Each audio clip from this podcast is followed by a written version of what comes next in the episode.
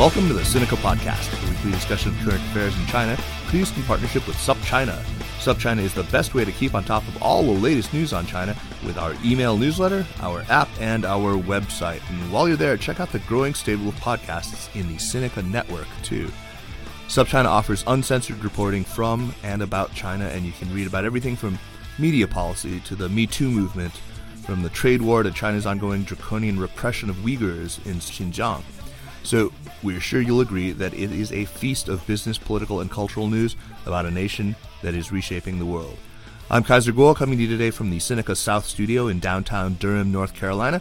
Joining me from one state over is Jeremy Goldkorn, who's been called the Michael Avenatti of the China watching world. Jimmy, how are things down in Goldkorn Holla? yeah, they're they're really great. well, I, am heading really your way tomorrow. Yeah, I, I should be. I, as I told you, I've been sued. I won my case, but I, I feel like a, a real American now. So, congratulations on yeah. I mean, your very first lawsuit. That's that's as American as your first, you know, Fourth of July f- fireworks or something like that. I still haven't eaten apple pie, but I've been sued. Huh. We'll have to rectify that. Uh, so, in the middle of the afternoon on May 12th, 2008, a little more than 10 years ago, I was um, at home in my uh, ninth floor swanky digs at Gemdale on Beijing's east side when I uh, suddenly thought I was experiencing really severe vertigo. Uh, a couple of seconds later, I realized that it wasn't vertigo at all. Uh, my apartment really was swaying, and the towers across from me were visibly swaying too. Um, I was on Twitter at my desktop, and I immediately typed, "Anyone else feel that quake just now in Beijing?" And I looked at the you know U.S. Geological Survey website and nothing at all about any seismic activity in the area. Uh, but on Twitter, I saw people posting from Shanghai and, and from Shenzhen, all talking about having felt a, a big quake. I'm thinking, what the hell? Um, and then on USGS, I saw that there had been a really big quake to the northwest of Chengdu, uh, centered on a county I'd never really heard of called Wenchuan. And uh, from the fact that it was felt pretty much all over the country, it was obviously a huge quake uh, with many, many aftershocks, both literal and figurative. Uh, Jer- Jeremy, where were you? You were in Beijing too, right, when the quake happened? Yeah, I was uh, just uh, a little west of you in the Qijiayuan diplomatic compound. At the time, I was running oh. my old website, Danwei, uh, out of my home uh, office, my apartment there. And we felt the quake. I didn't actually notice it, but uh, some of my colleagues did. Um, and uh, then we noticed people uh, very shortly afterwards uh, rushing and being evacuated out of the office buildings on Chang'an Boulevard opposite uh, the apartment. And I, in fact, I, I just looked up my uh, posting because I, I, I, was sitting there working on, on the website, and at 2:47 p.m. that day. I posted a 7.8 magnitude earthquake occurred in eastern Sichuan province at 2:28 p.m. earlier today, according to the U.S. Uh, uh, government's earthquake website. But the initial reports, like you, had come from Twitter. Uh, at the time, Twitter was still open in China, and I had a lot of right. Chinese geek friends who were using it. And all over the country, there was, you know, Dizhen, Dizhen. People were actually using a hashtag, Dizhen. Um, so it was very memorable day. Oh, they had hashtags in 2008, huh? Wow. Yeah, it, sure was. Uh, today we are actually going to be talking all about the quake and specifically what the response to the earthquake tells us about the relationship between the party and Chinese society, about how the party leadership sought to manage coverage of the quake, how it sought to use the quake to bolster legitimacy, and how it ran into really significant challenges that undermined those efforts to a, a, large extent. So, joining us to discuss this vitally important topic is Christian Sorace, Assistant Professor of Political Science at Colorado College. Christian is author of an excellent book called Shaken Authority China's Communist Party and the 2008 Sichuan Earthquake. Christian Sorace, welcome to Sinica. Oh, thank you so much. Uh, thank you for having me on the show. Christian, thanks very much for joining us. I'm actually going to immediately issue a, a, a correction to what I just said. I just looked at that web post. Uh, people weren't using a hashtag Dizhen, they were just writing Dizhen. Uh, just want to get that piece of internet history straight. But uh, sorry about that, Christian. Thank you for joining us. Let us set the stage first and talk about the region of Sichuan where the quake hit. Uh, can you give us a sense for what Wenchuan County and environs, uh, what were they like in 2008? Wenchuan County, actually uh, Yingxiu Township, which was the epicenter of the quake, is a mountainous region. It's very remote, which also exacerbated the difficulties in responding to the quake. And uh, for the most part, the area is populated by a mix of Han Chinese, also Qiang, and also Tibetans. So one of the interesting things that we'll talk about later that happens after the quake is really the transformation of the area from a rural one into into an urban one. But uh, to get started, that's where we're, we are. Huh. Uh, and, tell us maybe about the quake itself, about the broader context of what was happening in China at the time of the quake. It, it was China's Olympic year, of course, and there had been the riots in Lhasa and in other Tibetan areas uh, back in March. And there was, you know, all the controversy over the torch relay uh, that went through uh, parts of, of Tibet and Sichuan where there were, you know, a large Tibetan population. So what what about the quake itself? Uh, can you tell us right. what what what uh, the, the, the circumstances were? Right. Well, great question. And um, the quake couldn't have come at a worse time for the Communist Party. So, as you mentioned, there were the riots in Lhasa. Also, a few months before that, there was a train crash in Shandong province. There were snowstorms that crippled uh, transportation infrastructure, and about over 100 people died. And then on the 12th, you have this massive earthquake that was 7.9 magnitude.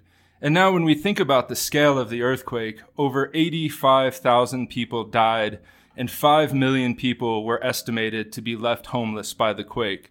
So, 5 million people is more than the entire population of Los Angeles municipality. So, it's just a tremendous scale that's kind of hard to wrap your head around and imagine. Yeah. I'll say. So after the quake, you have this initial praise for the state's immediate response for deploying troops. Also, there is an openness to media coverage, and we can talk about all of that in detail if you want a bit later. But right after that, within a few days, you start to have stories and images circulating of grieving parents who are demanding answers about why their children died when the schools collapsed. So the attention starts to shift away from the official response to the topic of what came to be known as a doufu dreg construction or doufu zha gongcheng. You have these parents uh, demanding answers for why their children died when the schools collapsed. And then right around the corner, um, you have the Beijing Olympics. And we know how important the Beijing Olympics was to the Communist Party as this kind of um, you know, China's re-entry onto the global stage and projection of power and economic development and state capacity and all of these things. And there was a genuine fear that the earthquake might disrupt the celebration and the importance of the Olympics. So all of these things are clustering around the event of the earthquake, which very much put Communist Party leadership on edge. I can totally see why initially we heard a lot of talk about the upsurge in uh, volunteering. And uh, at the time i was generally impressed with the initial response from chinese uh, citizens. And not just from society but also from the leadership. There, there seemed to be a generally positive framing in the first few weeks both in terms of the fact that ordinary people were stepping up to try and help that the leadership was being open about it and that they were acting. I'm not sure if that was just me or if, you know Kaiser, you and Christian also had that sense. Um, but yeah, I, I, definitely got that sense. Yeah. Oh yeah, of course. Uh, yeah, I mean, if you did, you know, was there a real basis for that positive impression that many of us got? And then what brought about the change when it suddenly seemed like there was all this nasty stuff coming out? What were the inflection points? Yeah, I mean that that's interesting. I mean, let me, let me say something quick. I, I actually had friends who packed jeeps up with tents and, and water and, and emergency rations and stuff, and just drove off to Chengdu. Uh, and there's definitely that sense in the reporting, and even in a lot of the foreign reporting. I think initially there was some focus on there were a lot. I remember seeing a lot of stories about uh, voluntarism and, and, and whatnot. Yeah, I think both of you are absolutely right. Uh, immediately after the earthquake, Um, people were rushing to the earthquake zone. People were sending donations. NGOs were popping up all over the place. Uh, the com, you know, the, the, the, Communist Party was also initially praised for allowing uh, journalistic coverage. I know you had uh, Maria Repnikova on the show, and she talks about that in her book. Um, and so, actually, the initial coverage and uh, academic articles about the earthquake all focus on this aspect. And there was a ton of speculation that what we were witnessing was the quote unquote seeds of civil society taking root in China. And, you know, if they were seeds, well, they certainly were not given room to grow. And I think Jeremy asks a really nice question about what was the inflection point. And in my book, I make the case that this activity was limited to a short window of the rescue period in which lives were at stake and time was of the essence. And then after this short window of rescue, the reconstruction phase begins. And then the picture changes entirely and top down control is steadily reasserted. Why is this important? I think there are uh, two main reasons. Is that the party felt challenges coming from two different directions. The first, as I mentioned before, were the protests of grieving parents. It was pretty obvious that if schools collapsed due to shoddy construction material, then somebody was at fault and had to be held responsible. But the second challenge is actually a lot more subtle. And it's the challenge of volunteers, the emergence of people organizing themselves, which I argue actually threatens the party's monopoly over benevolence, charity, as well as control over social organizations. And that was also a threat that needed to be contained. Uh, it's very interesting. Uh, talk a little bit about that shoddy construction. I think they, they were using this this phrase "dofu dregs construction," right? Uh, first of Correct. all, was there, you know, what, what was it? Just greedy contractors who were diluting the concrete and not using enough rebar, or what? What was at, at the heart of this construction issue? Basically, what you just said: the use of substandard building materials to cut corners in order to make a profit. And then that involves the state because in order to use those materials, you need to have lax regulation and you have deals and bribes and people turning a blind eye. Mm, yeah. Um, and and also just an interesting note. Um, I'm kind of a nerd for facts like this. The term "dofu dreg" construction actually was coined by Zhu Rongji when a dam collapsed in 1998. And he used it as a reprimand to the Communist Party that we can't be constructing our national infrastructure with these dofu dregs. Interesting. And I'm not sure if any, any of you have made dofu, but uh, the process leaves behind these kinds of like bits and pieces that are uh, fairly useless. And so this visualization is that this is what was going in to the to the schools that then collapsed. This kind of shoddy construction material. Not only useless but soft and dirty. Yeah, yeah. E- exactly. So, Christian, disasters are an opportunity for the party to cultivate you know, a sense of gratitude that you, you talked about uh, and to deepen the bonds that are really kind of the basis for the legitimacy, for the party's legitimacy. Uh, you make the argument that gratitude is a kind of social currency in China uh, is this, first of all, is this particularly Chinese, um, or is this sort of bond between ruler and ruled pretty basic to to to how states operate, whoever they may be? And then, you know, maybe you can explain this whole uh, sort of trade in the currency of gratitude in in China. I don't think it's particularly Chinese at all. I actually think that more often than not, what's interesting is the way the Communist Party will take certain things and then actually theorize them and be unabashed and explicit about them. So I think that what we can see is actually operative universally, but the Communist Party actually conceptualizes it and then puts it into practice in a specific way. So what you have after the earthquake actually is um, about two years after the quake, when the reconstruction is already in full swing the Communist Party launched uh, what they called a gratitude education campaign, or Gan'en Jiaoyu Huodong. Oh my God! And yeah, it's it, it, it's just so brutally explicit in many ways. Um, and this was this was in schools and workplaces. And basically, what I argue is that it was it was a response to the fact that the party was upset that they weren't seeing the particular kinds of reactions that they were expecting. So instead, they went out to teach people, especially children, how to respond properly and display their gratitude and thanks to the party and also the entire country for helping. But this also has a really dark side to it officials would talk about gratitude education as a way of quote unquote removing psychological obstacles, returning overly emotional people to a reasonable and rational state. So there's also a kind of control element here. And I want to make two points about the uh, gratitude education. First, it's entirely vertical relationship between the giver and the receiver. Right. And second, how does one ever pay back this gift? How can you amortize the party's infinite love and kindness? well, you can't. It's a lifelong debt paid back in the form of submission and political quiescence.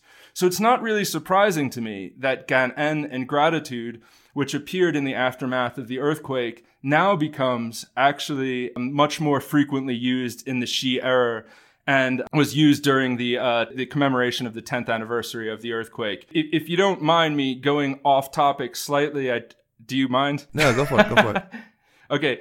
You know, I just want to, to, to mention. So I'm, I'm, I'm writing a, a, a paper actually on gratitude with a with a colleague of mine, and so doing research for this paper, I came across an article written from the head of the Women's Federation in some township in Xinjiang, and the article is about gratitude, and so it starts off enumerating all of the positive policies and treatment the party provides. And then here's the kicker, and I just want to read this quote.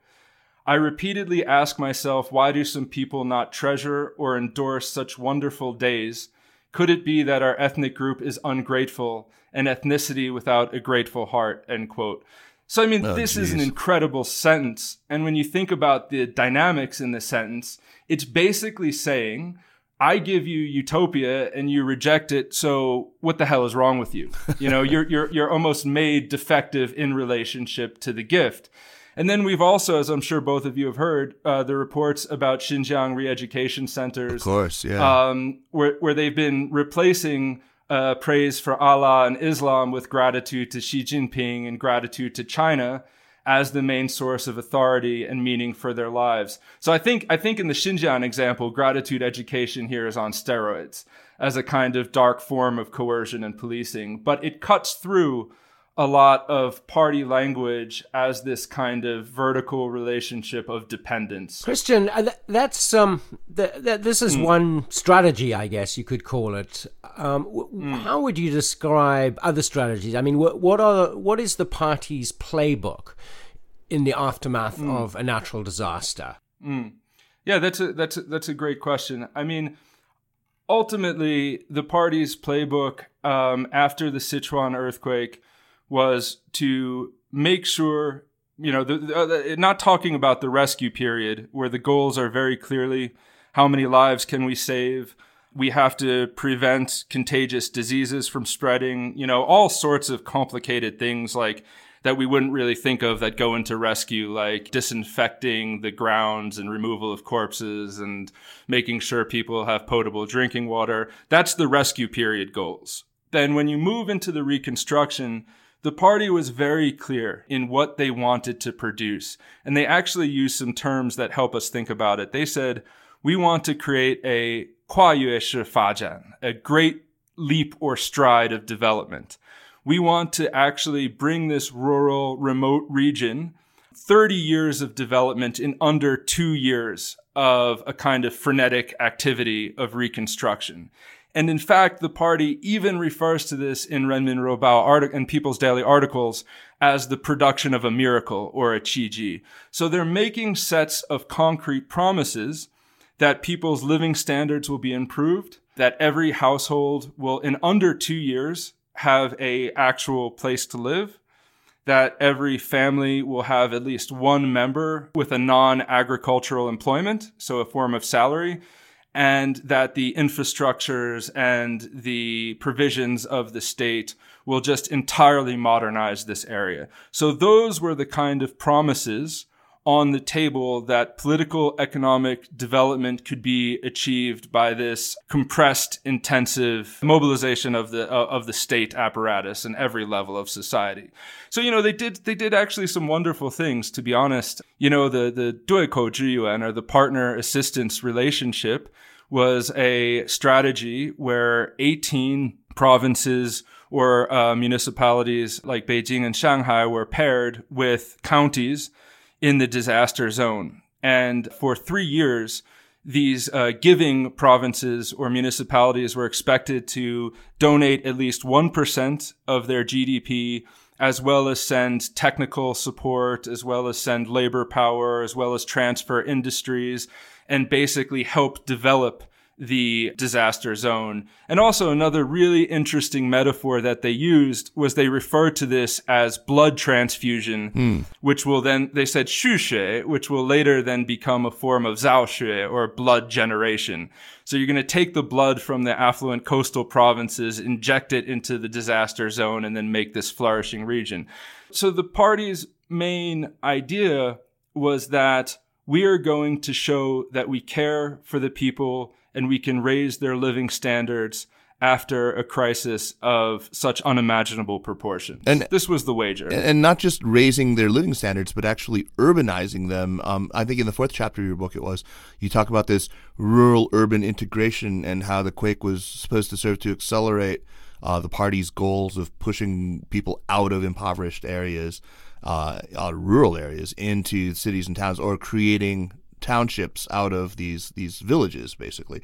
Uh, can you talk about that goal? Uh, what this goal was all about, and efforts to use, you know, the devastation to, as you said, you know, to kuayue, to, to you know, sort of um, leapfrog toward, you know, rapid urbanization, and then maybe talk about some of the problems that they've run into in trying to do this. Right. That's a that's a fantastic question because I also think that this problem extends way beyond the case of the post disaster reconstruction because this is a model that's being implemented nationwide in terms of pursuing a strategy of building smaller level cities and doing what they call Chengxiang Yitihua or rural urban integration. So actually, this has been a goal or ambition that's been around at least a decade before the earthquake. And actually, a lot of the local cadres I talked to and interviewed referred to the earthquake as a kind of blessing in disguise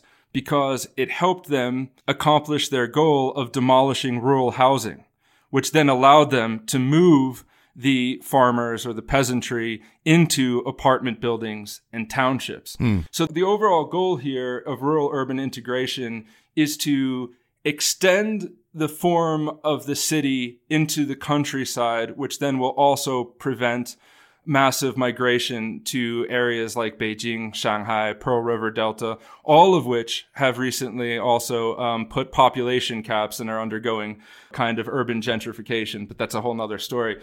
So after the earthquake, if you take Dujiangyan, for example, over 7.7 million square meters of urban space was built in the reconstruction. 50% of their entire rural population were moved into cities. Wow. So this is a massive expansion of urban space. And actually, for several months during my research, I lived in one of these apartment buildings that was built to house former farmers who are now moved into these apartments. So, so what is the problem with this? I, I call it in my book a form of utopian urbanization because all of this is actually perfect on paper. And there's a lot of different mechanisms of planning that go into it. And the party actually refers to it um, after the earthquake as integrating what they call three concentrations or sange jizhong. So the first idea is once you move the peasantry off the land, you can concentrate the land to open it up for larger scale intensive agriculture. The se- which is more right, efficient more efi- and you know recognizes exactly, yeah, economies of exactly scale. more efficient economies of scale. The second is through the help of the partner assistance. You import factories from the uh, coastal regions into the earthquake zone. So then you have um, then you have basically industrial clusters uh, and concentrations of industry, which is supposed to create jobs. Then the third Right. The third concentration is basically bodies. It's moving the peasantry into the apartments in urban townships and cities. So they give up their land, then they're supposed to get a job uh, in a factory where they can work and afford to live in their modern apartments. And also, one of the big upshots of this is that this contributes to the party's macroeconomic goal of increasing domestic demand and weaning off its dependence on exports.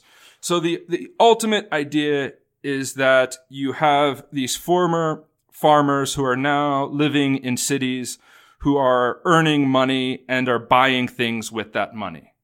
The problem is that the jobs seldom materialized. Right, of course not. And if the jobs did materialize, these people in their 40s, 50s, or 60s didn't have any skills that qualified them to be hired. So there's, so you actually have in the earthquake zone people sitting around playing mahjong, complaining, even more dependent on the party for support than they were before the earthquake. And also just kind of falling through the cracks of the transition. I mean, one of the uh, one of the most frequent complaints I heard in the earthquake zone um, in these apartments was we we don't have a place to to raise pigs. We can't keep pigs in the apartment. and you know that that that may sound kind of bizarre to to, to some of our listeners, right? Um, but but a pig is what? A pig is a is a lifeline uh, in case of famine. You know, so so these kinds of concerns didn't really map on to this vision of urbanization. And so then the party launches another kind of campaign which they called urban citizen construction or Xinshimin Jianshe, which is basically what are the kinds of people that we want to have.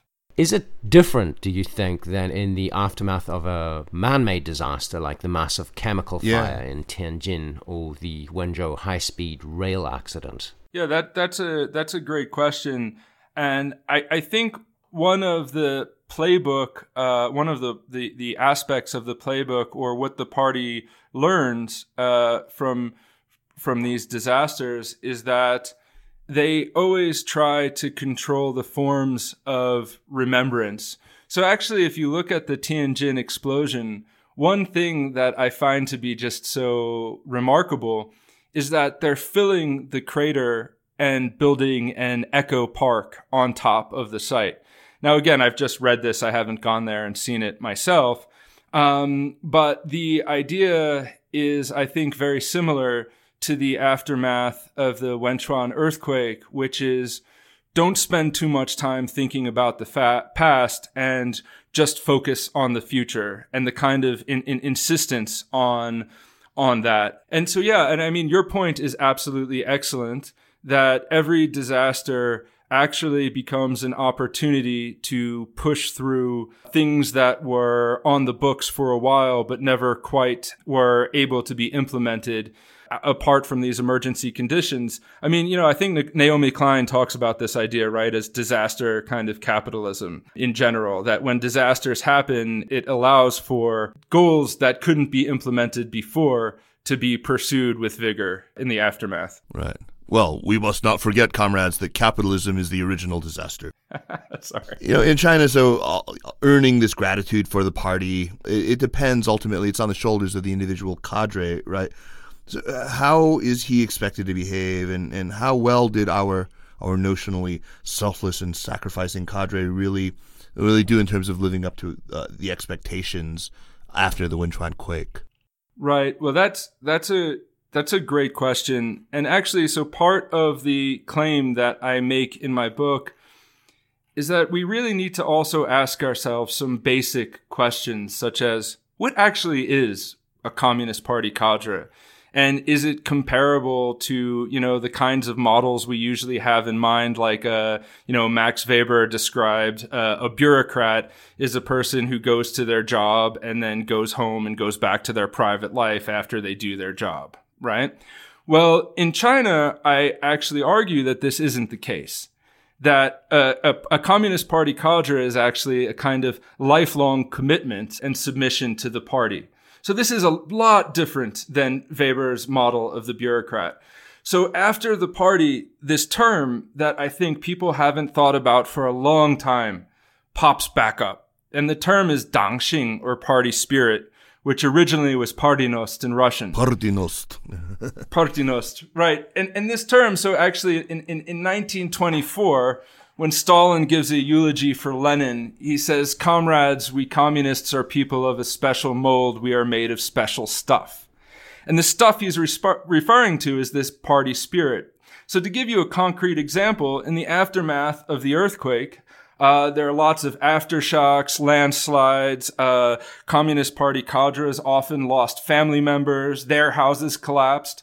But there was an organizational demand to immediately go into action and throw yourself into work without any regard for your own loved ones or personal safety. And actually, the way it was talked about at the time was that it's totally understandable to be afraid or to want to spend time with your loved ones after a disaster, but that's ren xing or human nature.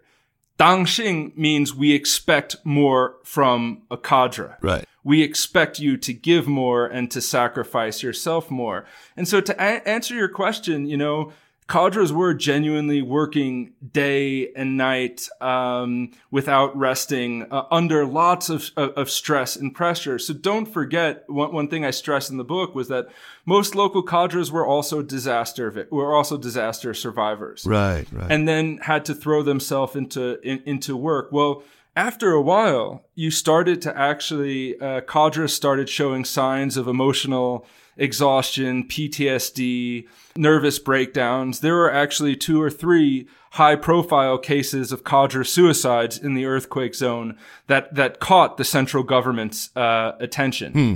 And so, I mean, in, in, all honesty, if you think about what it's like being a kind of uh, grassroots cadre in China under ordinary circumstances, when you're dealing with the pressure from above, uh, with your superiors and the pressure from below from the people, that's already a really stressful situation. And now compound it with the idea of responding in this emergency mobilization. Of course, all of this makes makes it all the more galling this this lack of proper gratitude for what the party has done. Anyway, uh, at one level, Christian, this book is really kind of a case study to illustrate a broader point that you're trying to make, which is about the importance of understanding party speak. Um, so maybe for our listeners, you can make the case for why we shouldn't just dismiss that often you know, pretty turgid and obtuse language that the party uses. I mean, that stuff gets filtered out. I mean, I think a lot of people would think uh, by most Chinese people, and we're told that they're mostly just pragmatic and they want to get on with their lives. So, why should we listen to the words that the party says if the people don't, or or do they? Thank you so much for asking that question, Kaiser, because you know one of the key claims of my book is that to dismiss everything that the Communist Party says as this kind of empty propaganda actually makes what is going on in China much harder to understand. And if we pay close attention and kind of train a sensitivity to listening to this party speak, it actually can tell us quite a bit about what's going on. And there are reasons why we don't. Um, and, and, and one of them is that a lot of the ways in which language is used in China is completely misunderstood and doesn't map onto our own approach, especially uh, in academia. So I want to give you one example that I think is really important. What do you guys think if I say the word uh, propaganda? What what immediately comes to mind? You know, big posters written on the sides of walls or uh, large sort of slogans and yeah, that right, sort of thing. Right. So and in, in the US context, we always use propaganda pejoratively as something that's bad and not truthful and, and, and, you know, false in some way. But in the Chinese context, the idea of xuanchuan or propaganda, yeah, yeah it's, tradi- yeah.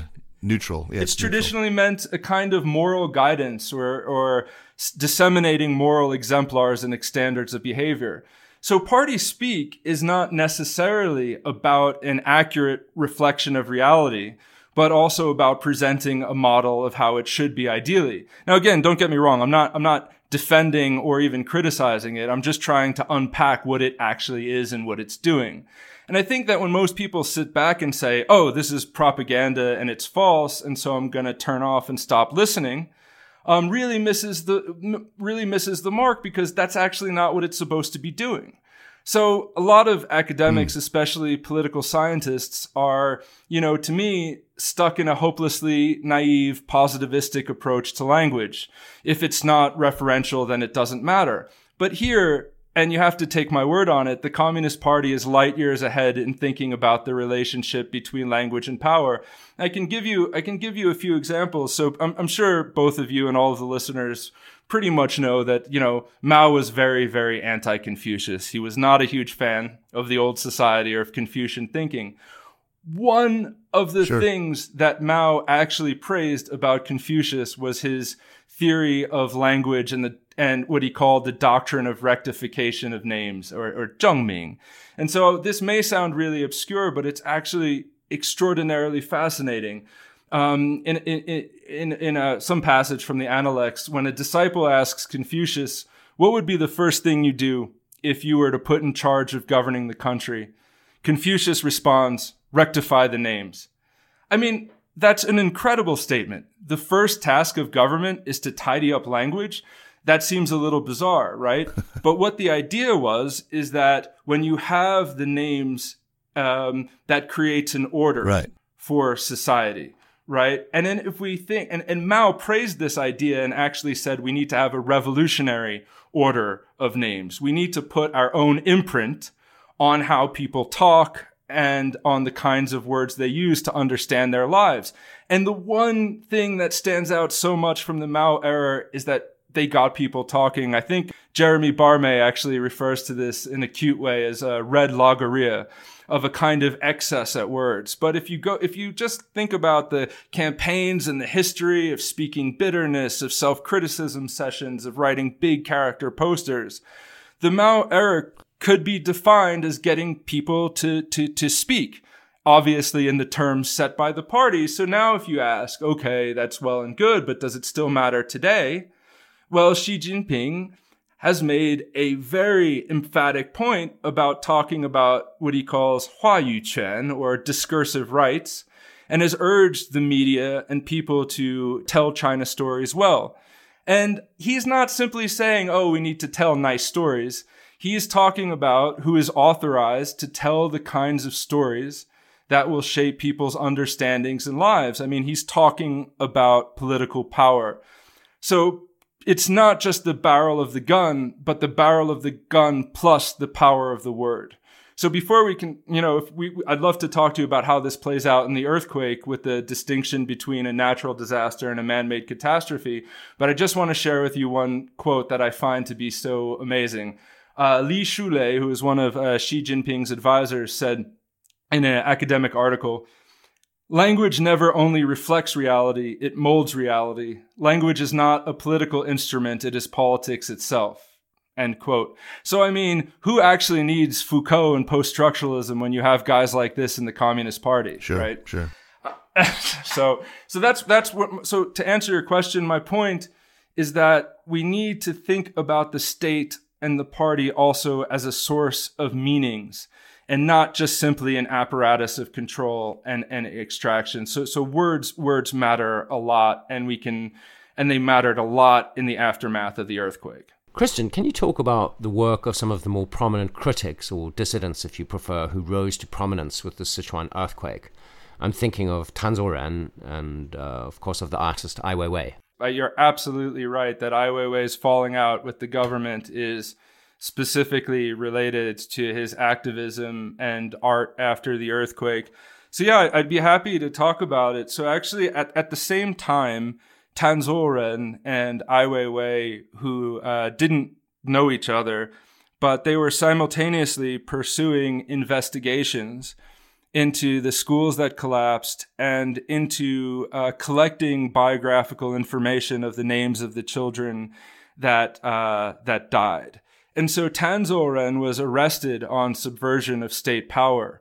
And actually, in, in 2009, in, in August at his trial, was where uh, Ai Weiwei made a really great documentary film about his uh, going to be a witness for Tan Zuoren's trial and then basically getting intercepted and brutally beaten in his hotel room and never ending up able to attend Tan Zuoren's trial as a witness. I think that documentary is called Laoma Tihua, which is the name for uh, the the delicacy of pig's feet in, in, in Sichuan, but I, I I've, I think I forget the name of the English title. Um, disrupting the peace. That's not right.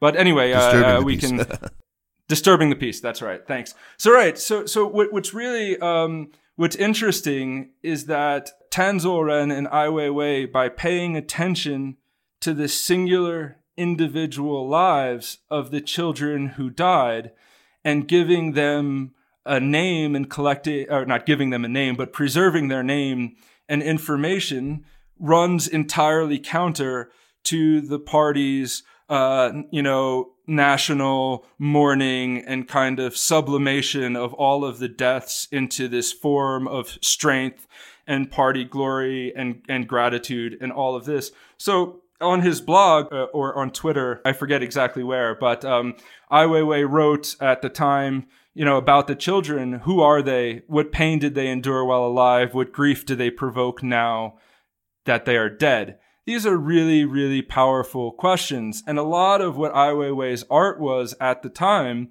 it was to mourn the the deaths of the children in a way that the Communist Party very much did not like and did not tolerate. You know, for instance, the famous uh, installation where he took 9,000 children's backpacks and spelled out a sentence from a grieving mother. She lived happily in this world for seven years. Really, really, really powerful piece. Wow, Obviously, not one that, yeah, but I think that was in Berlin where that was because it could not obviously be in China. So, so, so what was happening after the earthquake uh, with Ai Weiwei, with Tan with grieving parents who don't have the same obvious uh, influence as these other figures, is that people were calling into question the party's story that it was a natural disaster, that it was a tianzai. And they were insisting that, hey, this is a renhuo or a man-made catastrophe. And that distinction is extraordinarily important and also comes with a lot of historical baggage in China. Most importantly, after the Great Leap Forward, you know, uh, Liu Shaoqi referred to the to the famine uh, in the Great Leap Forward as 30% a natural disaster and 70% man-made catastrophe. And then Mao uh, later reversed the verdict and, and and said that it was too dark and there was no light in it, which is a, you know, uh, very distressing statement. um, so so so anyway, these these terms have a has a have a historical baggage, and after the earthquake, you have people starting to ask questions like, why did my children die? Why did the schools collapse? Who is responsible? And so I actually read several internal documents at the time that were sent to party officials in the local area insisting you need to do thought work. You need to do propaganda work. You need to go out there and make sure everyone understands this is a natural disaster and not a man-made catastrophe. And so to come back what we talked about earlier with gratitude, think about it if it's a natural disaster, then the party obviously comes to the rescue and is the savior. If it's a man-made catastrophe, well then, you know, things are starting to not look so well. Right. And, you know, to, to, to go to what Kaiser said when I asked what comes to mind with propaganda about the, uh, and, and, and Kaiser's response were the big, you know, red banners with the white lettering, with the white characters, with party slogans you know, when I was in the earthquake zone, I think my friends thought it was some kind of weird fetish, but I would always say, Oh, let's stop the car. I want to take a picture of these slogans. And some of them are really incredible. Like, uh, uh to give you two quick examples, one, one banner literally says, Di Wu Qing, Dang You Qing uh, which I loosely translate as as an earthquake doesn't care, but the party does. and, an, and another is even funnier, which is referencing a, a, a old story about Mao, which is 吃水不忘挖井人，幸福全靠共产党. Or, and you know, I apologize to the Chinese listeners who can tell that my tones are terrible, but you know, uh, we do what we can, right? right. Um, but, but, but that quote means when drinking water, remember the well digger. We rely on the Communist Party for happiness. So so what's going on here is is the party is just stressing over and over again. Your new life depends on us, and without us, you know what do you have? You have the terrifying conditions of nature, or you have social chaos. Right. You have Luan. Let, us jump forward 10 years. I mean, China recently observed the, the 10th anniversary of the 2008 quake. Uh, can you talk about what was significant mm-hmm. about the observance and how it relates to these theories you've been talking about, about language and ideology? Right. Well, the one thing that honestly jumped out at me, um, I wasn't surprised by it. I was disheartened by it, but not surprised by it, was that the quake was officially commemorated and described as a Gan'en Ri, or a day of gratitude. And so at all of these celebrations and commemorations, you have speeches from local officials talking about their gratitude to other areas in China for the help. You have the party secretary of Wenchuan County talking about how gratitude needs to be transformed into a morality and motivation for all future conduct. You have kids being brought on stage talking about their experiences and you know some really heart-wrenching stuff. You have two kids who come on stage at this official event and they're talking about the way their teacher used his body and sacrificed his life to prevent the rubble from falling on them and now how their whole lives are dedicated to his sacrifice and also to to the party's kindness. So you have all of these kinds of heart wrenching narratives and poems and images and uh, images of she, images of children smiling. And one thing that actually stands out to me is okay, great, but where are the, isn't this doubly erasing the lives of the children that died? You know, so there we can draw a really significant contrast with what Ai Weiwei was doing, which was remembering almost, you know, each individual life and here, those lives are just, you know, gone and, and, and buried literally and figuratively. Um, and the interesting thing was that there was actually some pushback, uh, and a few critical articles appeared on Weibo and circulated on Weixin that referred to this uh, calling the 10th anniversary of the earthquake a day of gratitude as absolutely shameless. And, um, you know, I wrote down one quote, uh, which I think is interesting, uh, one of these articles said, We had to step over people's fresh blood to be here. This should be a black day. How could you, you know, and then it goes on to say, like, how could you manipulate it in that way? Wow. And then I, I, I kind of, I kind of love this because I, I think it's, it's a great argumentative strategy. It, it, it pushes then the party's logic to absurdity and asks, so should we be grateful for all devastation and trampling and for flooding, earthquakes and tsunamis and viral devastation? So of course, these essays were censored. Of course.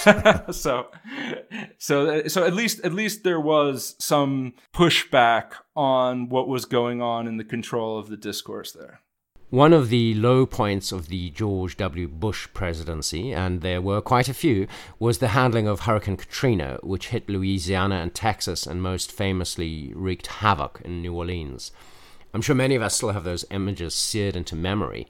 And of course, more recently, there was the Trump administration's rather terrible handling of Hurricane Maria uh, in oh, yeah. Puerto Rico.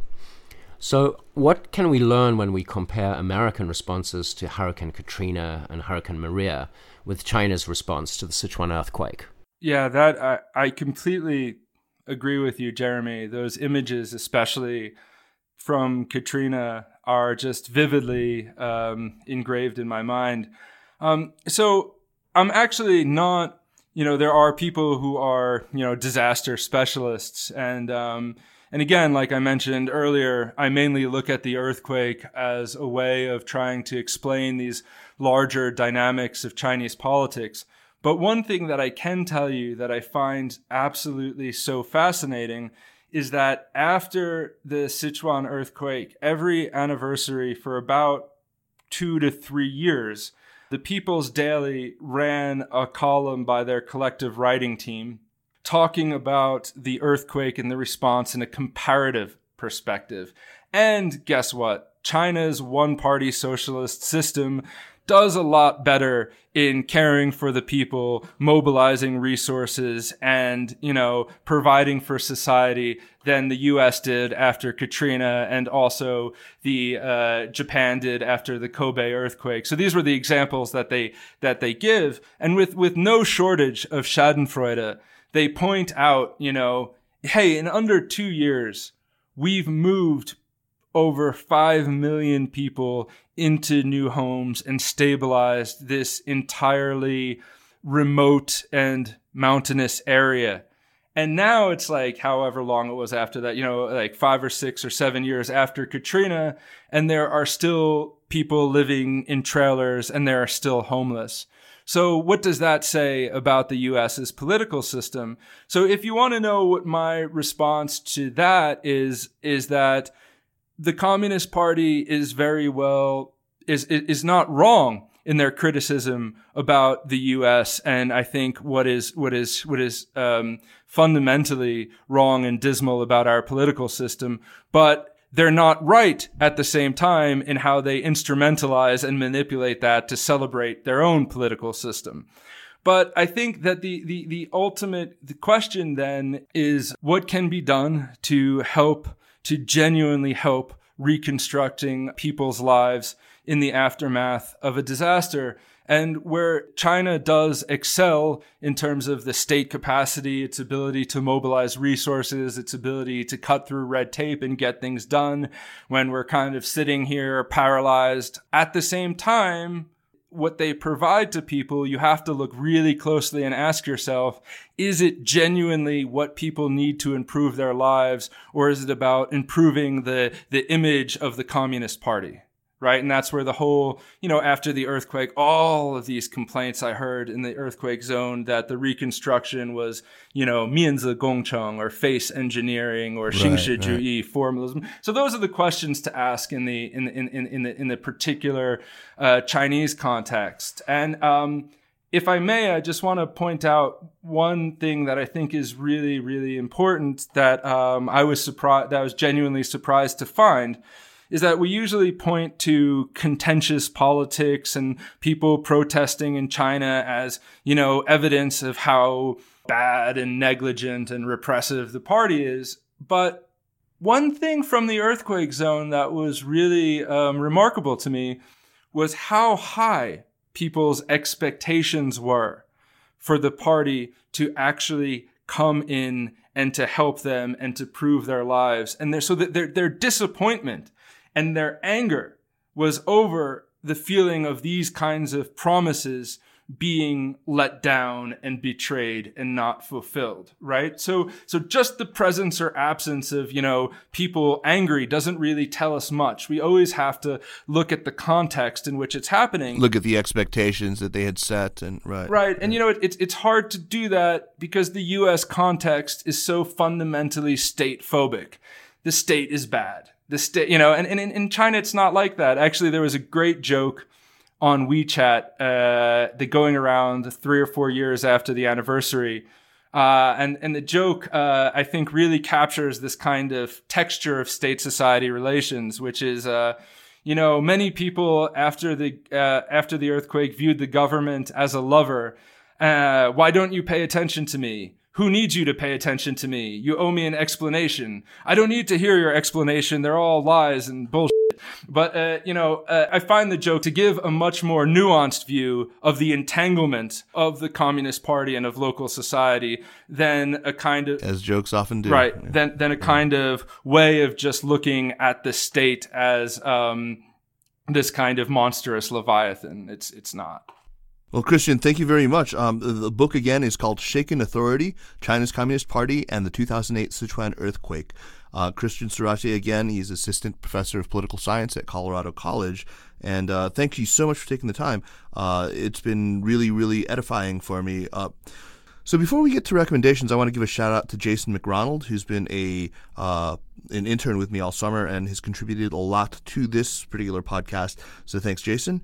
And of course, I want to remind our listeners that the Sinica podcast is powered by SupChina. Sign up for our free daily email newsletter, or better yet, join our SupChina Access program and get early ad-free versions of this podcast. Uh, get weekly roundup newsletters, uh, get discounts on our conferences and some other events and uh, get access to our Slack channel where you can harangue our editorial team and uh, and talk to guests that we bring on for special chat sessions. And don't forget to leave us a positive review over on the iTunes store. So thanks, thanks very much. Uh, now on to recommendations to, to wind up. Jeremy, uh, what do you have for us this week? I would like to recommend a graphic novel version of the Epic of uh, Gilgamesh, which is the I think on the cover, the Ur epic uh, of European culture, you know, a hero's quest, and a father and son team of uh, comic book artists and uh, translator oh, wow. um, have uh, put together this uh, rather amazing uh, comic version of Gilgamesh and makes it really fun to read. Interesting, sort of psychedelic Gilgamesh. Okay, gonna have to send me a just take a picture and, and, and text me. I want to want to check it out. Uh, that's that's an interesting recommendation. Cool, uh, Christian, what do you have for us? All right, so also a non-China related book, uh, but right now I'm reading a book called Other Minds: The Octopus, the Sea, and the Deep Origins of Consciousness by Peter Godfrey Smith, who is a philosopher who has spent a lot of time in the deep with octopi and cuttlefish and what have you.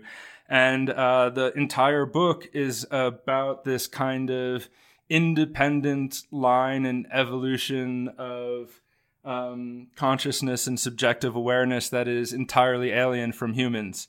And uh, it's just fascinating, and there are lots of really great, playful anecdotes about octopi. Oh, cool. I'll, I'll enjoy some tako sushi tonight and read that. oh, don't eat octopi. Okay. okay. cuttlefish too, huh? I mean, I, I do eat those. They're so delicious, they really though. Are. My God. so, uh, a third non-China, well, tangentially China-related. I want to recommend the Ken Burns Vietnam documentary, which I've finally gotten around to watching. Uh, it aired on PBS, of course, but uh, it's available on Netflix now. Uh, it generated quite a bit of controversy when it first came out, but I think on balance, it's quite excellent. Uh, the production of the thing is just masterful. Um, I've been watching it with my 14 year old daughter, uh, who watched it with the, the, Chinese subtitles on, which are really good. Uh, it was actually pretty interesting to me to see how much Chinese syntax there actually is in Vietnamese. It's quite recognizable. Um, they're very separate languages. They, I, I looked it up. I, it, it turns out it's not even you know from the same language family, but there was so much syntactic borrowing over over time that that it's it's very evident when you you listen. Anyway, the, the documentary is just great. It's it's really worth seeing. So, Christian, once again, thanks so much for, for making the time and for sharing your insights about your, your very excellent book. And uh, we look forward to having you back on again. Thank you, Christian. All right. Thank you so much, uh, Kaiser and Jeremy, for the invitation. The Sinica Podcast is powered by SupChina and is produced by Kaiser Kuo and Jeremy Goldkorn and, and edited by me drop us an email at Sinica at supchina.com. Follow us on Twitter or on Facebook at, at SupChina News. And make sure to check out our other podcasts, the Caixin Sinica Business Brief, the Pandaily Tech Buzz China, and New Voices on Women in China. More shows coming soon. Thank you for listening, and we will see you next week. Take care.